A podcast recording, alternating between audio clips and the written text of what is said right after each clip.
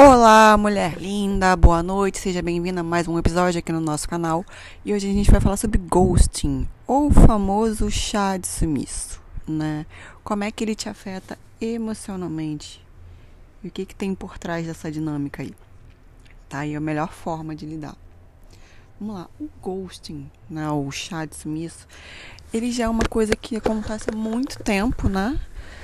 Nas relações humanas, principalmente de homens com mulheres, o famoso ali o cara foi comprar cigarro e nunca mais voltou. Isso seria um ghosting do passado, tá?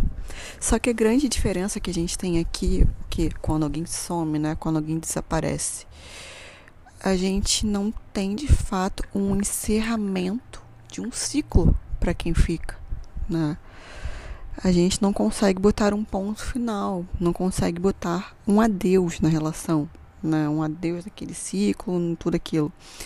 Então, quando uma, né, uma mulher, a gente leva ali um ghosting, um desaparecimento, acontece a esperança, né? Fica-se ali imaginando, criando expectativas e motivos do porquê que aquela pessoa desapareceu né, quais são as opções desse desaparecimento. Aí tem aquele famoso está ocupado, aconteceu alguma coisa, não, ele vai voltar, né, e não se coloca um fim nesta relação.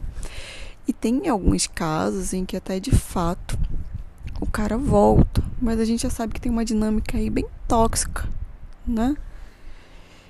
E assim, é um ciclo que não é efetivamente rompido, na, nesse desaparecimento, no ghosting, ele está sendo cada vez mais utilizado porque é uma forma também de desumanizar, né?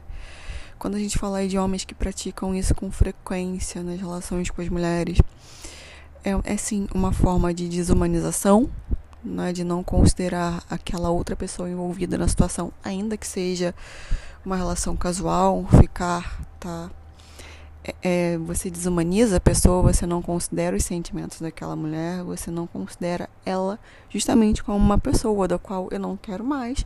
Eu vou falar, pô, fulano, pra mim acabou, né? Ou eu conheci outra pessoa, enfim, não se tem um mínimo de respeito, desumaniza e problema.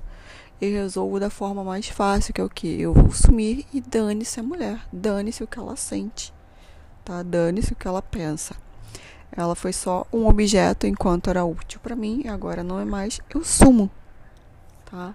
Então, o ghosting, o sumiço, o desaparecimento, o nome que você quiser dar, ele é sim uma forma cruel, né? é desumana e é altamente desrespeitosa.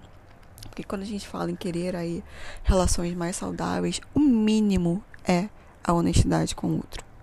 Tá? E para ter uma relação saudável não quer dizer que você tenha que estar num relacionamento ou num casamento, né? Muitas vezes as pessoas confundem isso. A gente começa com algo saudável, ainda que seja ali, esteja começando como casual, que é o que? É a honestidade, é o diálogo, é falar pro outro quando não se quer mais. Então, quando a gente tem essa prática muito comum aí dos homens, né? Do ghost, desaparecimento, sumiço, é extremamente cruel.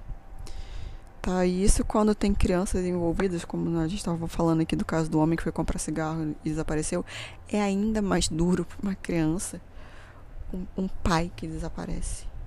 Porque esse tipo de lacuna nunca fecha. Né?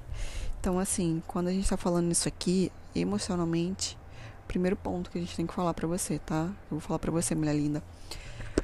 O cara sumiu, não fica criando fantasias eu sei que existe toda essa dinâmica, como a gente estava conversando, é compreensível, mas ainda que para você seja difícil, use isso como alguma rede de apoio, alguém que você confie, uma amiga, para que ela lembre você a todo momento que sim, uma pessoa que age assim, um cara que age assim contigo, ele não te respeita, ele não te valoriza.